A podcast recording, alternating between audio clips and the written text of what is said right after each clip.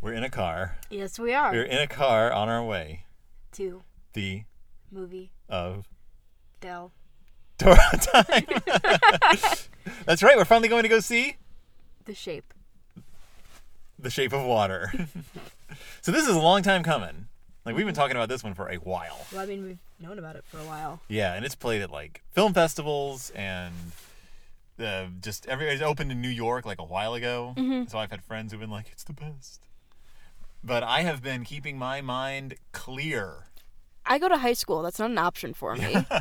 But I've yeah, because all I, the only, my only source is what people write about, and I just don't read it. So, um, but we don't, you know, we're going in relatively un Unblemished. unblemished. so uh, here we here we go. Do you have any any thoughts before we go in? None that I can say at this point. yeah, all I know is what all I know about this movie is what I saw in that first trailer. So, uh, I'm going in with no preconceived notions. Like, If it's bad, I'll, I'll we'll be honest. if it's bad, we'll be honest. If it's great, we'll be honest. If we disagree, we'll be honest. If we agree, we'll be honest. That's the way we do things. Yes. Yes. So we're not actually at the theater yet. We have to drive there. Yep. That's that's how this works. Yeah. Well, it's not like we're in the car outside the theater. I don't want to give people the false impression that we're like Does it matter? I mean, you know, I don't want people to, you know, I don't want. Yes, it matters to me personally as a man of honor. I don't want people to, have, to think I'm in one geographical location when I'm in the other geographical location. We're currently sitting outside Mitzi's friend's house. Yeah, we just dropped off Mitzi because she cannot go see this movie. we wouldn't want her to come see the movie anyways. 'cause I would be constantly annoyed, and then I would have a bad experience. So here we go. Hopefully, we'll have a good experience at the Uptown Theater in Minneapolis where The Shape of Water is finally playing. I guess we'll see you on the other side. Bye bye. Bye.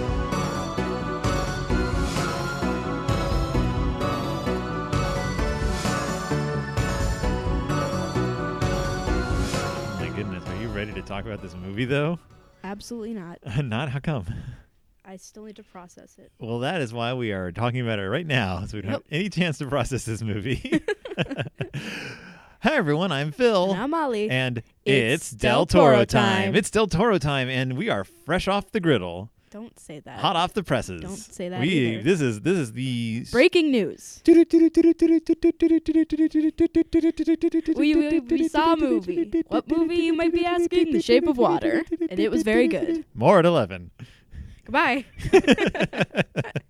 so we just saw the Shape of Water. Yes, uh, we did. Which has been which is currently in limited release around the United States, only showing in one theater here. Mm-hmm. Uh, and by here I mean the state of Minnesota, as far as I can tell. it's at the Uptown Theater where we saw it. What do- first of all, what do you think of the newly renovated? Not new at this point, not newly, but what do you think of the renovated Uptown Theater? I have no idea because I don't remember what the old one was. It's very nicely d- renovated, I had Pocky, and I had caramel corn. and it was all very good. So this movie is a long time coming for us. Yep. We've been waiting for this one for, For a long time. for a long time. hence, hence the expression, long time coming. Mm-hmm. Um, so it originally was released in at the end of August, like for, started premiering at film festivals. Yeah. And I was just like, ooh, it's coming. Can't wait. It's any day now. And here we are, December the 20 or 5th. What's today? The 6th, 16th? December the 16th. December the 25th. I don't know why I was thinking December 20 something. Uh, It's Christmas. it's close enough to Christmas. This took a while to get to general audiences. It opened in New York a Is while it even back. still in? Is it, is it this technically? Is this general audiences? It's showing in one theater in the state of Minnesota. well, at least we have access to it. That's true. like I've had friends who've been watching it in New York for a while, and they've been like, "Oh, it's wonderful," and I'm like, "Darn you! I'm the one with the podcast."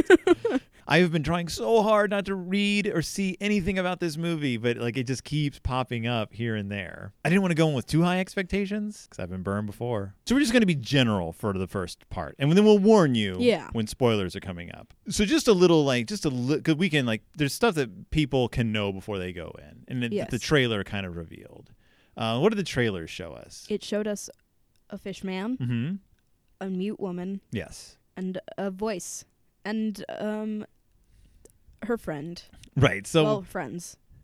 so we know we know going in that uh, this is a movie about you know a woman who works at a facility that has a fish man, and that she can, she doesn't speak. and that they develop a connection, and she teaches him the word egg. Or right? she doesn't teach him the word egg. She teaches him the And that- sign. and that for there egg. are there are negative people around, not negative. Like negative five people. there, there are ne- there's no people in this movie. They owe us divide- Oh. people, they divided by zero. and we all cease to exist once we went into the theater. The end. there are uh, there are bad guys and good guys, basically. As in most movies. As in most, especially Del Toro movies, Mhm. there's people who are clearly not It's- it's- helping out. Del Toro movies have bad guys and good guys. I know maybe a neutral guy Yeah.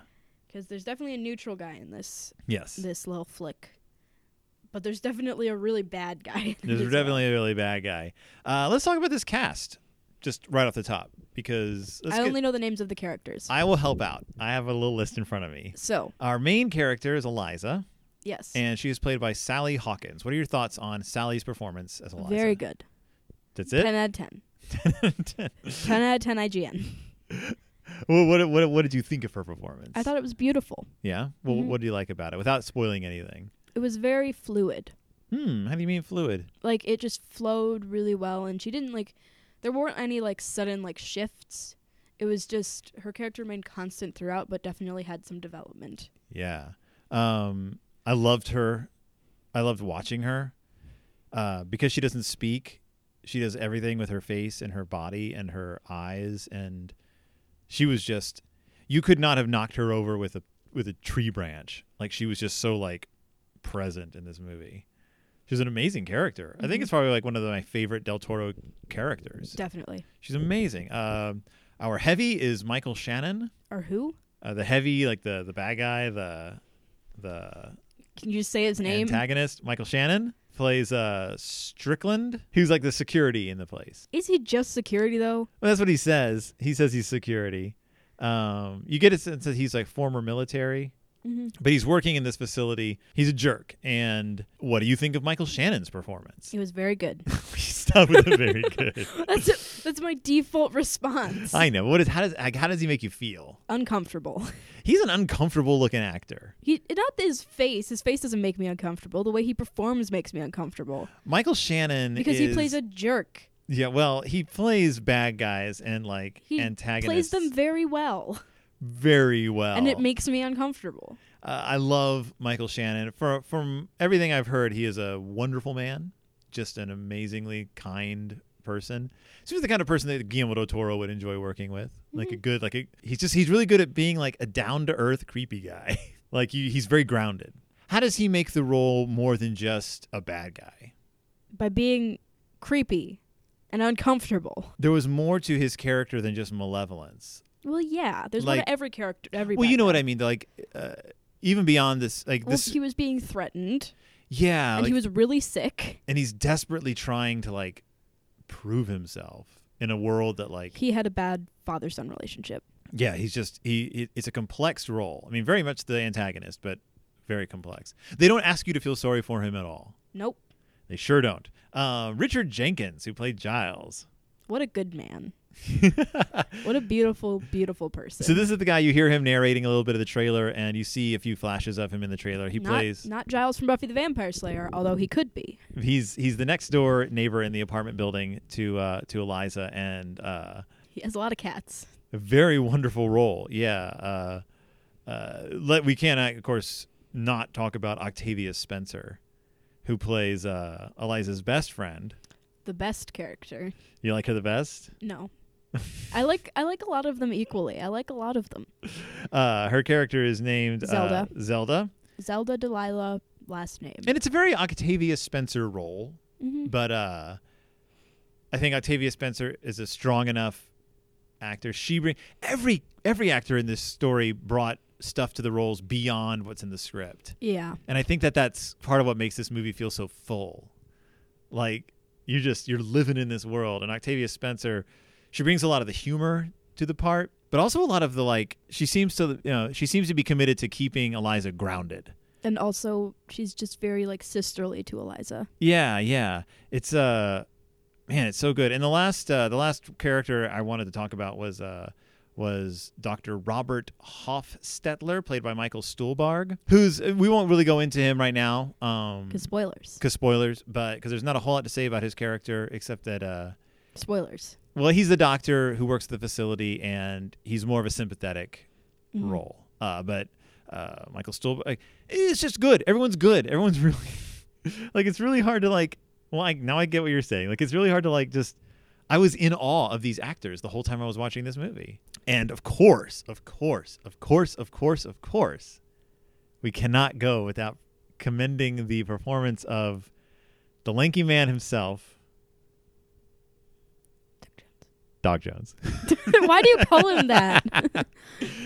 Doug Jones. Congratulations on winning Alabama, Doug Jones. Then congratulations, you are amazing. It's been your year. it's been your month, Doug Jones. No, Doug. Jo- Of course, this is Doug Jones's movie. Mm-hmm. He gets the. He is the. They just call him like. They just call him like the amphibian man. the creature. Uh, they call him the amphibian man in That's the credits. Awful. It's- Amphibian man. they he's call a- him like the creature throughout the entire thing. right, but I think you know. I think this is uh, important that he is. He is designated a man. Like he's Mm-hmm. a he's a person. Mhm. Uh, He's in the definitely a credits. person. Uh, He's more than a person. it's like the credits the script itself is humanizing the character Yeah. and it's it's like very clear when you like when you really listen to how like certain characters talk about the amphibian man Mhm. it's like you can really feel like how they like perceive him and like stuff like that yeah like i don't again i was avoiding any like making of or behind the scenes before i saw this so but i'm assuming that this movie was made the del toro way which was like from the from the blueprints up design up and working with the actors like he works with actors for a long time up but uh yeah no one was ambiguous about the amphibian man like in the movie like everyone i wonder if they were going to call him the aquaman but then they realized that was copyrighted they realized. but even Doug Jones, like, this is a much more restrictive costume than like Abe Sapien. mm-hmm. Like, more of his face is covered, but he still does so much. he still has the doug jones movement Yeah, and but the uh, the outline of this character is different than Abe Sapien. Like, he's he's more monstrous yeah, well, he's not a fish man. He's an amphibian man. yeah because So- he can breathe outside of water but so Yeah. can abe sapien uh, but you know, a lot of ma- a lot was made about the fact that wow, Doug Jones, Guillermo del Toro's cast you as an aquatic man beast in two movies. Like that's kind of weird. But these are very different types of characters. well i mean the amphibian man can't speak Well, I think it speaks to uh, Doug Jones's like physicality that it's still you can tell it's Doug Jones because he moves a certain way, but he does not move like Abe. Mhm. Like he is more of a more of a beast in this movie. Like he's closer to animal in this movie, and that's ri- it's really cool. he still has the hands he though. still has the hands, the beautiful webbed hands. when he sta takes the egg. Egg. um, so it was it was, I mean, just in general.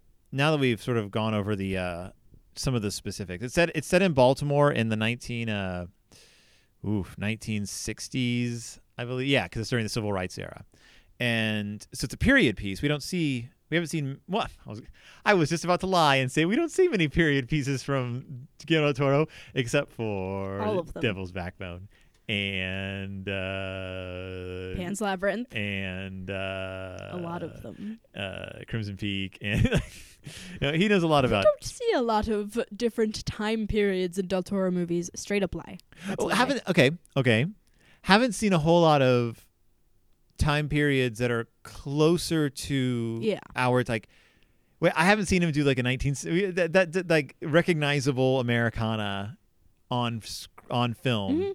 uh, by guillermo del toro i think he did a really good You job did an amazing job. like this movie is clearly set in the 60s hmm like it does not shy away from like social issues Yeah, it doesn't shy away from anything. no, it's uh it is very clearly a a man, it's just a thought out film. They did their research. They did their research, but also like he did his due diligence as far as like crafting these characters. Mhm. Uh, it's uh it's got uh somewhat not not a wholly multi ethnic cast, but it's got a multi ethnic cast, but in a very thoughtful way Mm-hmm. because race is an issue with this. gender is an issue with this. Sexuality is an issue with this. It's uh, Species is an issue. species with this. is an issue with this. It's it's everything comes out to play and sort of rears its ugly head like throughout the script. yeah. You know, uh, well, also uh, uh, ableism and being disabled is Mhm. a part of this, and the way sort of society views a person uh, who's disabled and can't And speak. how society views a group of people who don't use the technology we do. right. It's also a very romantic film. Mm-hmm. like not just like the the interactions but like the way it's filmed it's very like old hollywood like there's just like these like sweeping shots and the the score is very orchestral and swells and and dun dun dun when bad things are happening like it feels like it could have been an old monster movie it's kind of hard to tell probably from our tone of voice but this was a really good movie I cried yeah multiple times. it's a it's a heartstring puller and it's gut wrenching and gory in places And very real. and the camera doesn't pan away from things it just sits right there and just makes you watch it Mhm. now i'm going to uh, i want to step aside and like do a little sidebar thing Okay. for our listeners um, a little sidebar issue uh, let's go to phil's sidebar Don't ever say that clink again. clink clink clink this is when i'm doing uh i'm doing uh yes, I'm doing background noise like we're in a bar. I'm 16. Welcome to Phil's sidebar. Get it? Welcome to Phil's. No.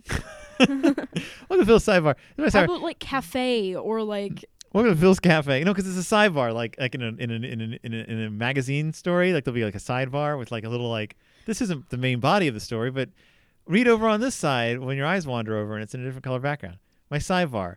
Let's talk a little bit about watching a movie with your teenager, and all of a sudden there's a lot of nudity. Yep. So, for those of you who don't know, this is an R-rated film, and there is quite a bit. Well, I don't say quite a bit. Like, there are at points throughout the film, nudity and masturbation? and sex. Yeah. Uh, the, the, the power trio. Um, this is Guillermo del Toro, so I don't feel it never came across to me as gratuitous or salacious. Like it wasn't trying to. Well, he wasn't like being like, "Hey, here's one for the fellas in the audience." Like it didn't feel like that. Like it didn't feel like he was doing it from any studio mandated position. He wasn't like trying to like. It didn't feel. It didn't feel like it felt like it thematically had to do with the story and the characters. Like you Mhm. were, he was building something up.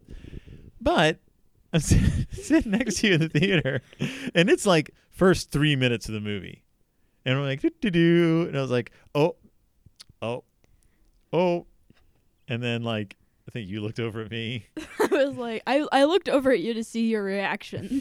and I'm like, keep it together, man, keep it together. Uh, I'm not totally like, it wasn't totally distressing for me because growing up, I watched a lot of movies with my parents. Like my parents would just rent movies and be like, tonight we're watching these movies, kids. And so I saw a lot of stuff with my parents, like stuff that would blow your mind to think of your grandma and grandpa like watching with me, like tearful children. No, no, seriously. like you know grandma and grandpa. You don't think of them as like watching like a lot of like nudies, nudie movies. Why are you being so weird about it? Because now I'm thinking about my parents watching these movies with me. Movies that contain nudity. Movies that contain nudity, movies that contain like sex. My parents were always just like, whatever, violence, whatever. Man, if they were swearing though, forget it. They'd be like, you're turning this off. If there was witches, forget, Forget it. But uh, no, we watched all kinds of stuff. But it's different. I don't know. It's different when you're in the theater and you're kind of just like, well, and everyone knows that I brought my kid to this. but no, but uh, it's so. So just so you know, there is there is full frontal nudity, and There's a lot of nudity. But Not it- a lot of nudity, but like a good amount of nudity. Yeah, and but not like throughout. Like it's not a nudity film. A nudity film. It's just it pops up in a few a few key moments Mhm. that are not exploitative. I don't believe uh, that are used to fill in the characters, show their lives, and There's a really horrible one though. there's a horrible part. Yeah, we'll get to that in the spoiler section. But again, very intentional. Mhm. Um, so so I'm gonna reflect for a second and be like, that happened. just know that it happened. So if you take your kids to see Shape of Water, which would be weird, like don't take your little kids to see Shape of Water. Don't take children under the age of 14 to see Shape of Water. I think if you if you are a parent and you're watching a movie with your kid and there's this this like it's this kind of nudity like and sexuality and stuff, it's handled very well. Your kids probably know more than they than you think they do. Yeah, they've probably been around a lot of fishmen, Don't Don't- lots of fishmen. don't say that. Lot of Don't it- say sorry, that when we're I'm sorry, talking about this. I'm sorry, I'm sorry, I'm sorry. Amphibian men. No, don't say that when we're talking about sex. da da da da. Thump. And now we're back to the welcome back to the actual part of the show where we talk about uh, some of the Guillermo del Toro themes that we found in his other movies and are also in this movie. Old man. There's an old man. Uh, that's it. Good night, everyone. Bye. Clearly, his obsession with outsiders and strength in groups, Has the Lankyman become a Del Toro theme yet? Like, like, Doug Jones. yeah. Oh yeah, yeah. Use of Doug Jones. We've pointed him out every time he's shown up. He's I got- want to meet him. he's a very nice man. He's a wonderful man. I hope he never hears this podcast. I hope he wasn't does not. I mean, not because I think we say anything bad about Doug Jones. He's a wonderful man, hmm but it's because there's probably better things for him to do with his time. Also, you keep calling him Dog Jones, Doug Jones. which isn't nice. if I was to make a Muppet version of him, it would be a dog, and his name would be Dog Jones, I think it would be a worm. or it'd be a dog, and his name would be Dog Bones. That just that just sounds like a horrible monstrosity. Dog Bones. A man made out of dog bones. That or, sounds like a Guillermo del Toro movie to me. The Shape of Bones. The bone of water. No, Waterless waterless or boneless ice. boneless. so given so a lot of this movie has to do with people who feel isolated from society. Uh, Mhm. we'll get into like the specifics in just a minute when we break into spoilers, but uh, pretty much everyone, including the bad guys, everyone is given a way that they don't fit in and are kind of forced outside the world that they're part of, like they're, they're not quite a part of. Uh, Octavia for being black, Eliza for being uh, Mute. mute the amphibian man for being an amphibian man. like everyone's got this like thing where that sets them apart and they all have to kind of come together to to achieve like any kind of happiness. Well, I mean, they kind of leave one of them out. Well, yes, but you know like uh and I think that's where I was coming from with Michael Shannon where he's he's ambitious, he's obviously broken inside. But Good.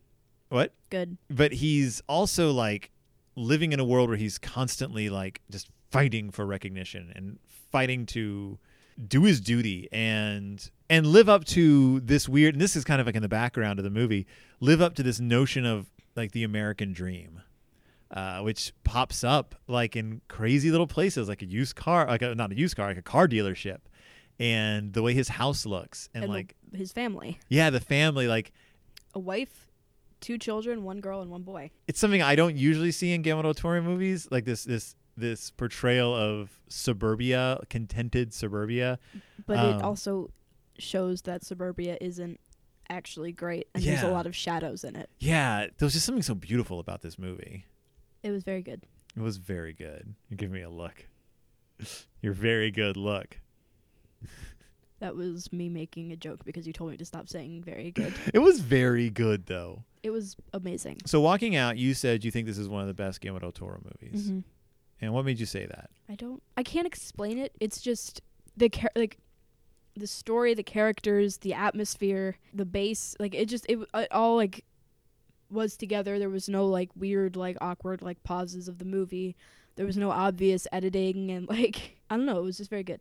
Yeah, to me it felt like not since Pan's Labyrinth really has it have I felt like this is a movie that is a solid piece, like a single piece. It all works. Like it all feeds into itself, even the sort of extraneous stuff at least feeds it thematically and like de- builds and develops and and not since like Pan's Labyrinth have I felt this much tension in a Guillermo del Toro movie. Like, oh my god, I was on the edge of my seat for like half this film. Not since Pan's Labyrinth have I cried during a movie. I feel like if this makes any sense, I feel like the stuff that we're used to seeing in Guillermo del Toro movies that he's usually externalizes the obsession with chitinous exteriors and clockwork and mythical beings and uh, like deals with like the unseen world.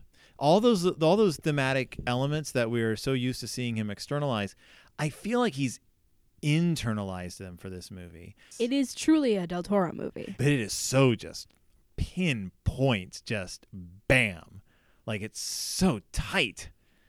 Oh my god, this whole movie. It's so good. So good. And now, ladies and gentlemen, Spoiler alert. spoiler alert, spoiler alert, time to move to spoiler town. So if you don't want to know any of the secrets of the shape of water, Secrets. then turn Leave. off the podcast now. Leave. Get out. Go leave your home. Are you in your Go for car? a walk. Jump out the door. Jump out the door. Not the window. The door of your car. Don't open the door though. Just jump out of it. Mm-hmm. Jump down. Glitch in the Matrix. Just glitch through your car. Grab T pose. a backpack. You're in PUBG. enjoy, Run. enjoy the game. Better run. The circle's closing. we are in Spoiler Town. Welcome to Spoiler Town. I'm Phil, and I'm Ollie. and it, it's spoiler time. we just saw The Shape of Water. 2017, Shape of Water. No, uh, so now let's talk about just like some of the plot. So, what were you sitting on before? A lot of things. So, s- name one of them because you, we- I- you had said something, and then I was like, no, spoilers. Oh, yeah. Sitting at the lunch table t- talking about how excited I was about the movie, someone just goes over and says, they F word the fish. Mm hmm. And I'm like, thanks. Yeah. Now I never want to see this movie ever. So you were worried because you understood that there was going to be some physical relations between Yes. yeah and I, th- I, I'm asexual. Yeah. Hello. Nice to see you. Um, I don't like seeing sex. I don't like hearing sex. I just don't. It makes me super uncomfortable. yeah. I'm fine talking about it because it's just a thing. All right. but I was like, this is a movie I never want to see. So you were like in a bad mood driving up. You're like, "Oh man." But A, if you're worried about the fish sex, There's no fish sex. there's no fish sex. It's implied and Mm-hmm. mentioned. It happens, but it's not like just laid out on screen for you. No, there's a shower curtain. Yeah, sh- the shower curtain gets pulled.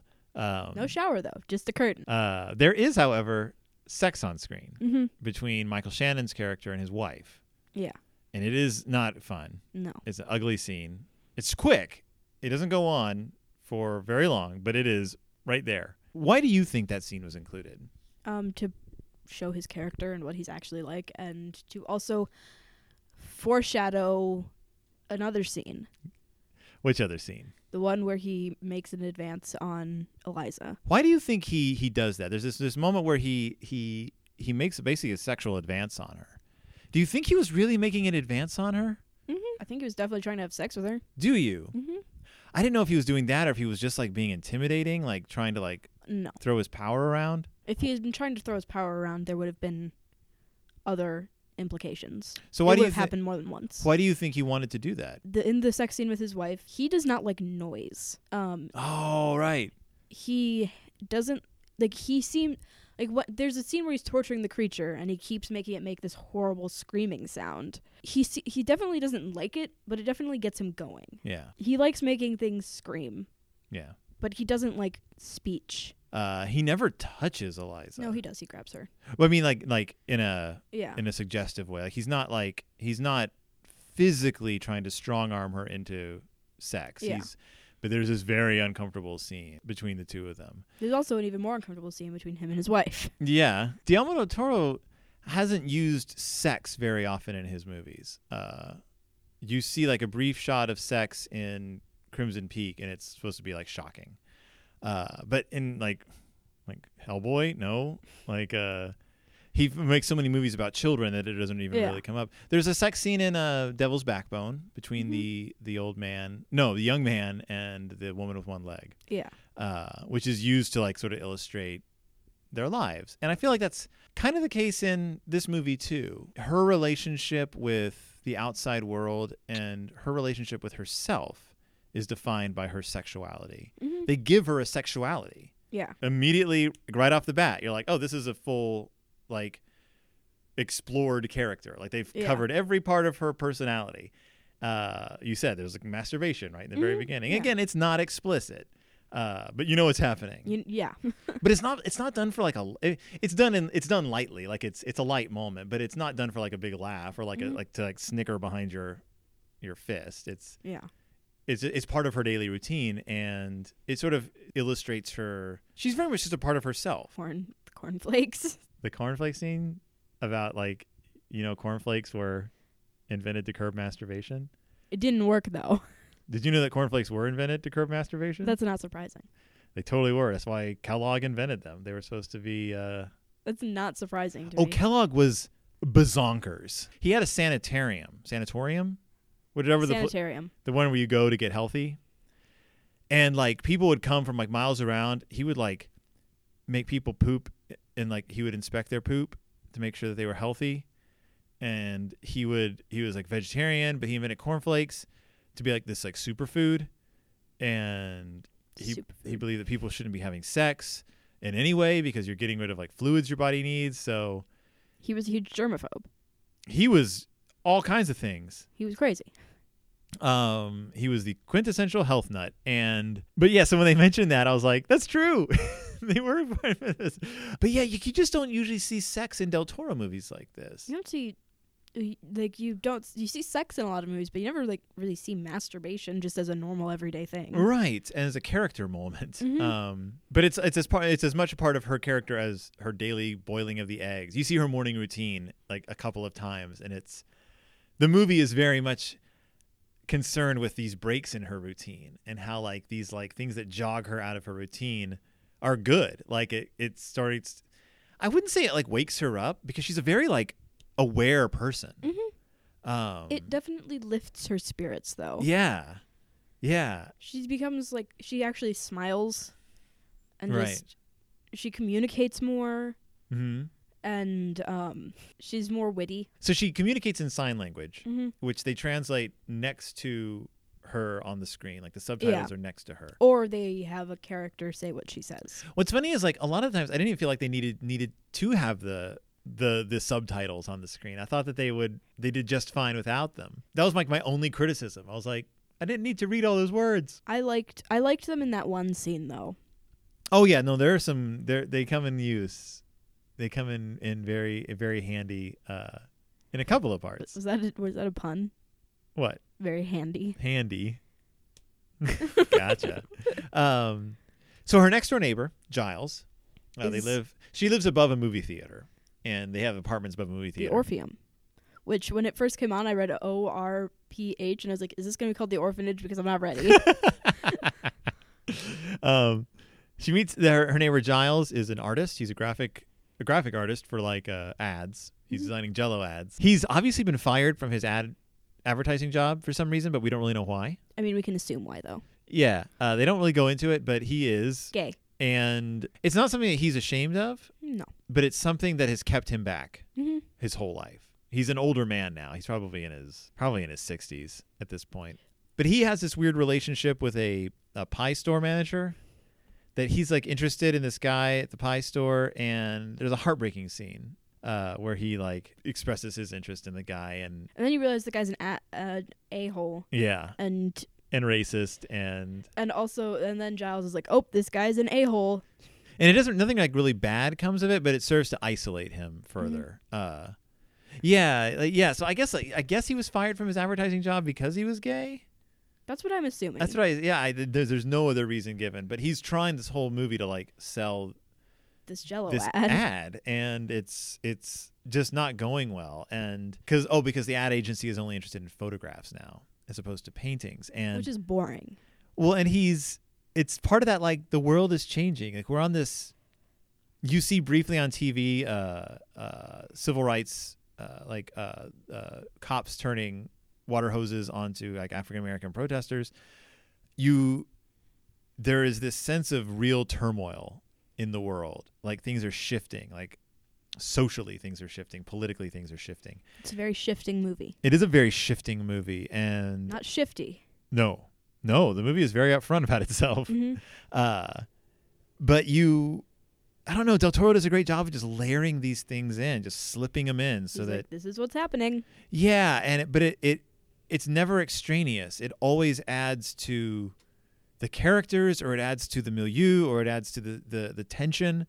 Because when it when that when that shot comes on the TV, he's like, I don't want to hear this. I don't want to hear this. Change the channel. I don't want to hear this. And I'm like, oh, like that informs his character and. the fact that they both know these little dance routines, you see Eliza and Giles like do these little dance moves with their feet.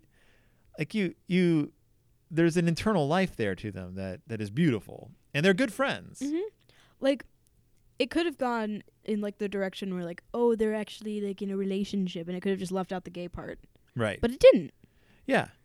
Like it was it was very important that these characters are who they are. Mhm. But in no, in no way does the movie ever say disabled people or gay people are naturally isolated. Like you don't get the sense that the movie is is saying this is a natural state for people who are gay or disabled to be in. Mm-hmm. Uh, there's more going on internally and also just the forces of society are forcing these things on them but it's not like it's a natural state for them like he's trying to get out there like he's trying to live his life and, and he says at one point he's like I, I think i was either born too early or too late Mm-hmm. and so let's talk about eliza she was an orphan found by a river and she has these three scratches on these three scars on each side of her of her neck they're gills they're gills eventually you find out at the very end of the movie that they're gills like are they gills originally or does he turn them into gills It's, I think that's intentionally ambiguous. Okay. Like I think, because part of it's like, was she like a baby of his species that was like left on the,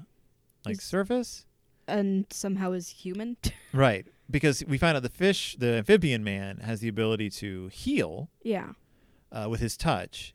He was And- worshipped as a god. yeah So did he? Yeah. Did he heal her wound underwater and also give her the ability to breathe underwater? Or is the whole reason she could never talk in the first place because she's part of his species? maybe she's half human half his species which is why she looks human Who knows? I don't think we're ever supposed to really we're not know. supposed to know, obviously. i like the idea that she is part of his species Do you? that's why they had that connection Mm.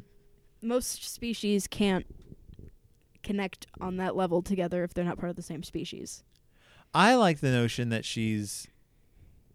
I like the notion that she's not part of the species, uh, because for me personally, I like that she is simply a human being with a disability, who uh, who then becomes part of his world.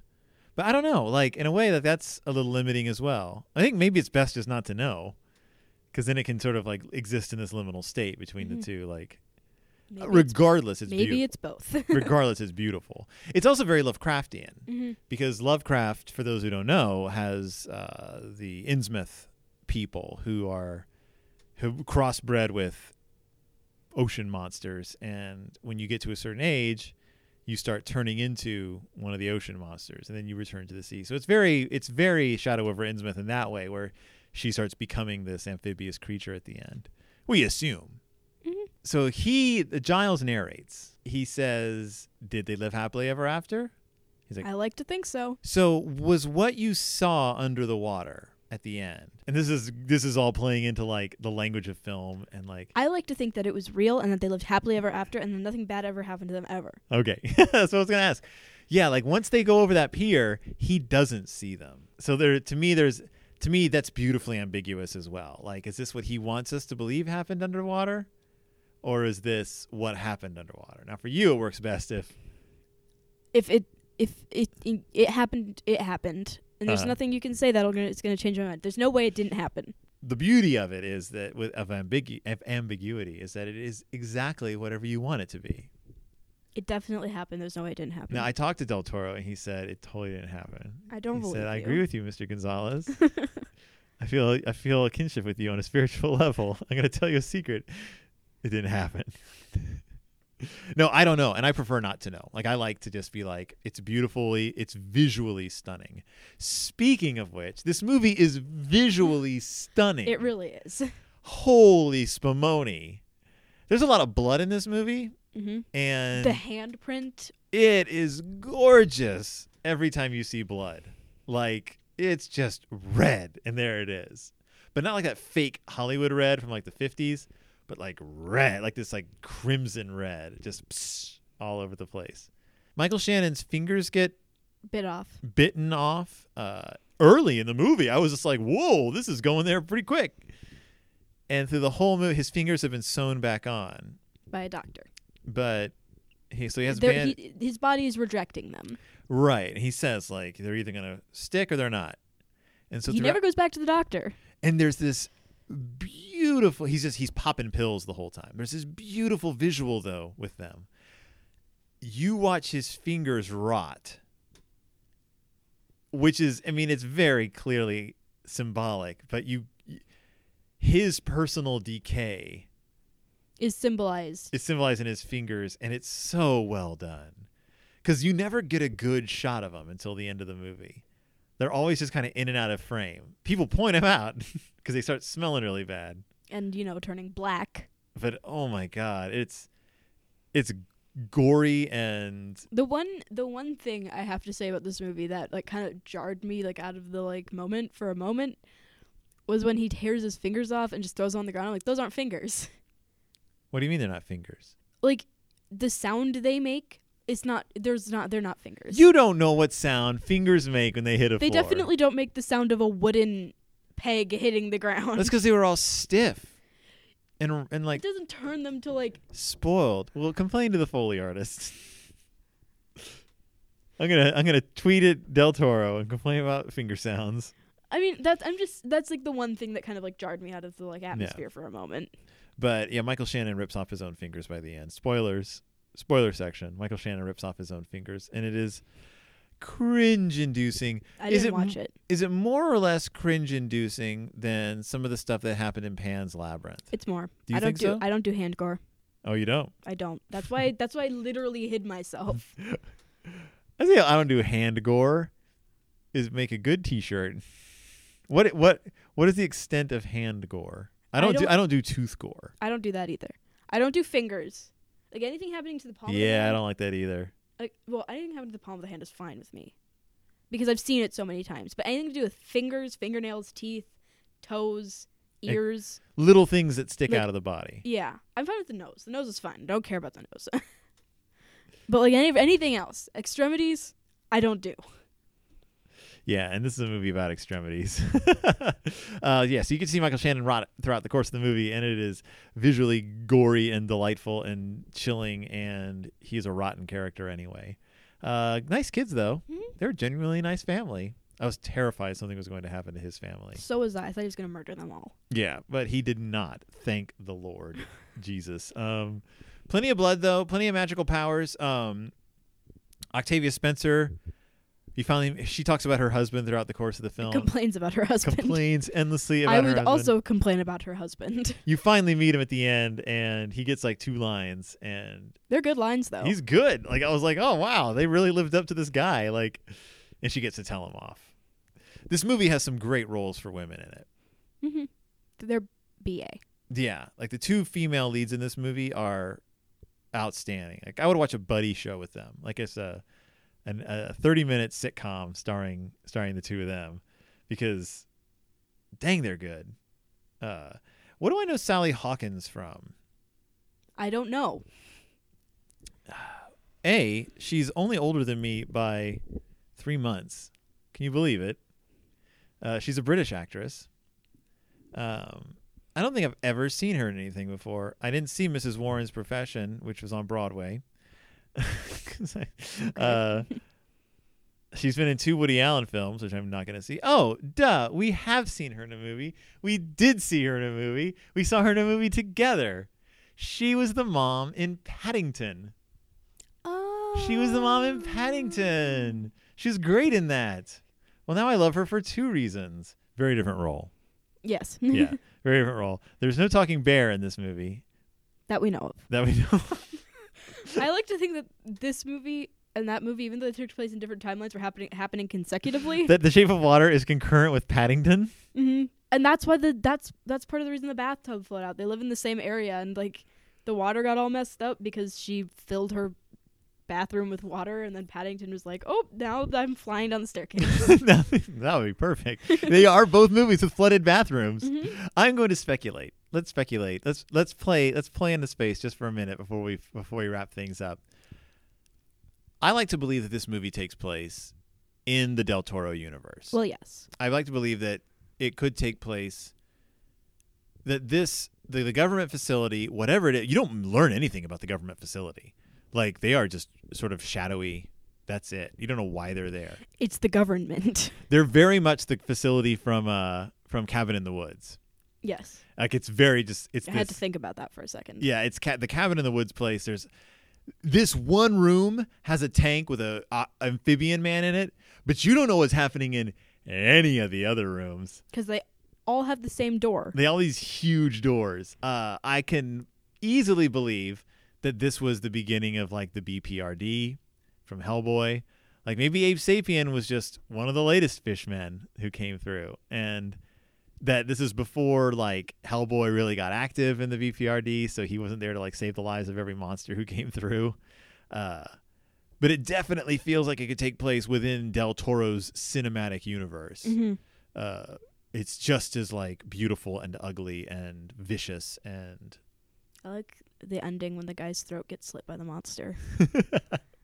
man you get to see a cat beheaded Yep. you get to see a headless house cat Which is really sad, it's sad but also kind of hilarious. it also got a big laugh in the audience um, i think Because just you, because know, you know it was coming. you knew it was coming and the way that they like re- the reveal you're not laughing at the fact that a cat got killed you're laughing at the way that giles discovered that his cat got killed oh, hello. you uh, This- the, you see the creature, and you're like, oh, this creature is actually wild. yeah well and it doesn't understand like it doesn't have any it doesn't have any frame of reference But it also feels bad, which you can tell. yeah yeah yeah Because, like, Giles walks in and is like, and the creature's like, and then it runs out yeah after scratching Giles. Where do you think the amphibian man came from? Do you think he has like a whole like kingdom under the sea? I hope he comes from Atlantis. I don't know. I mean, he was revered as a god. Mm-hmm. He he's obviously not from America. These parts. Yeah. I don't know. I Yeah. like to think like maybe he is from Ape sapien species, but he unlike Ape sapien wasn't integrated into human society. He came he like fell. I don't know. Where does Ape sapien come from? I don't know his backstory. That's complicated. Isn't he like an alien? it has to do with like underwater gods and spe- spirits and how he like became he was a man and he became a fish man. Well, I guess maybe that's maybe that's what happened and maybe like instead of being reintegrated into human society he was just shoved into the middle of the ocean yeah.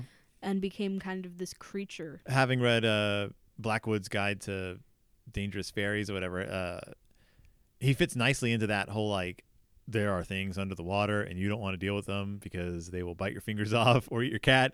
But uh, if you're nice to them, maybe they'll do you a good turn. i liked the part where he touches giles head Yes. and then puts giles hand on his head Yes. and then giles gets his hair back I liked what he he put Giles's hand on his head and he put his hand on Giles's head because it was very deliberate and you're like, "Oh, this is a thing that you do, like where you're from. Like this is uh and giles does not blame him for eating the head he's like he's a wild animal we can't really expect him to Giles is just the understand. greatest. He like I want him is. to be my best friend. beach Like he's just a wonderful guy, like a great friend. I mean, he's a little needy, but uh I mean, he'll do anything for you. man he should have been able to sell that jello advert This is a movie about like really good people. hmm the, all of our main characters. Oh, and let's before we before we wrap up, uh, the character of Ben, also known as uh, who's ben Bob. Sorry, the character of Bob, also known as dimitri we forgot the entire russian right. There's a whole subplot with the this Russians. is going on during the cold war Oh, definitely. um they're the reason that the monster has been kidnapped and or the the, the amphibian man has been kidnapped is because they want to figure out how to breathe in space yeah, essentially more or less. bob or dimitri is working for the russians to get the creature to the russians so the americans ha- can't have it dimitri though ends up being like this monster or this creature is actually not that bad Yeah. and helps eliza get the amphibian man out So there's a whole like subplot with him, and he ends up getting like killed butchered. which is sad Yeah, tortured and butchered by Michael Shannon. Well, first his first shot by his own people in the Okay. mouth because he fails, and then tortured by Michael Shannon to find the location of the fish after it gets stolen. but, he laughs while through the torture He does because he knows he has the upper hand. But Bob, Eliza, just all these characters are so good. Like they're just trying to be good, and I love. like and she's not she's not like oh i love the creature and i'm gonna keep him here forever yeah, she's like this the creature needs the amphibian man needs to go back to where he comes right, because from." he's dying yeah without his without being in the ocean. Um, they're doing their best to keep him alive, but Yeah. they can't.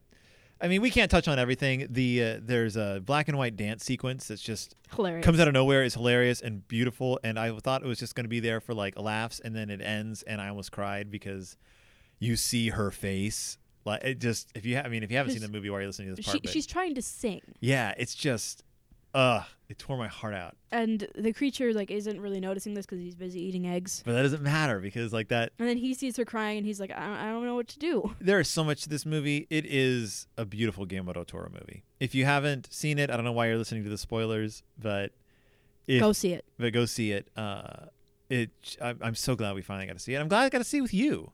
Like I'm glad we didn't end up having to like rent it and watch it on TV. I just think this is a good. This is a solid movie. This is a solid flick. Everything from the costumes to the lighting. I'm loving. I loved this movie. I am loving it more now. Like the more I'm thinking about it, the more I'm like, this movie just blew me away. It just blew me away, from toe to tip. Yep, That's a movie. very good. So, final judgments. Go see this movie right now. Go see this movie right now. If you're in the middle of open heart surgery, go see it. If you are asleep, go see it. If you're dead, go see this movie. Go see it. Go see this movie. If you're an underwater amphibian man, go see this movie. Seriously though, if you want to see a movie with great characters, great script, great cinematography, great everything, Even I admitted after watching um, Crimson Peak, it was a well done movie. yeah. It was very well done. I hated it, Mm-hmm. but it was a it was a good movie. Yeah. Like there's some movies that you can't just be like, "Oh, this was terrible." You have to give it credit for what it is. And this This movie is definitely one of them. this movie is one of my. Even if you don't like it, there's. This was a good movie. so this was our quick review of The Shape of Water from 20,000 20,000 20,000 leagues under the 17 2017's shape of water uh, we've got more movies coming up so hang in there i think i think our next episode is going to be hunchback of notre dame Speaking of monsterman this that movie is not nearly as fun. as but it was still a fun movie we did it we did I end up enjoyed liking it. We It's did not, end up but it's not liking nearly as happy. it. it's no shape of water yeah. It doesn't hold anything just the shape of water. so until next time i'm phil And I'm Molly. and we'll see you when It's Del Toro time. Bye.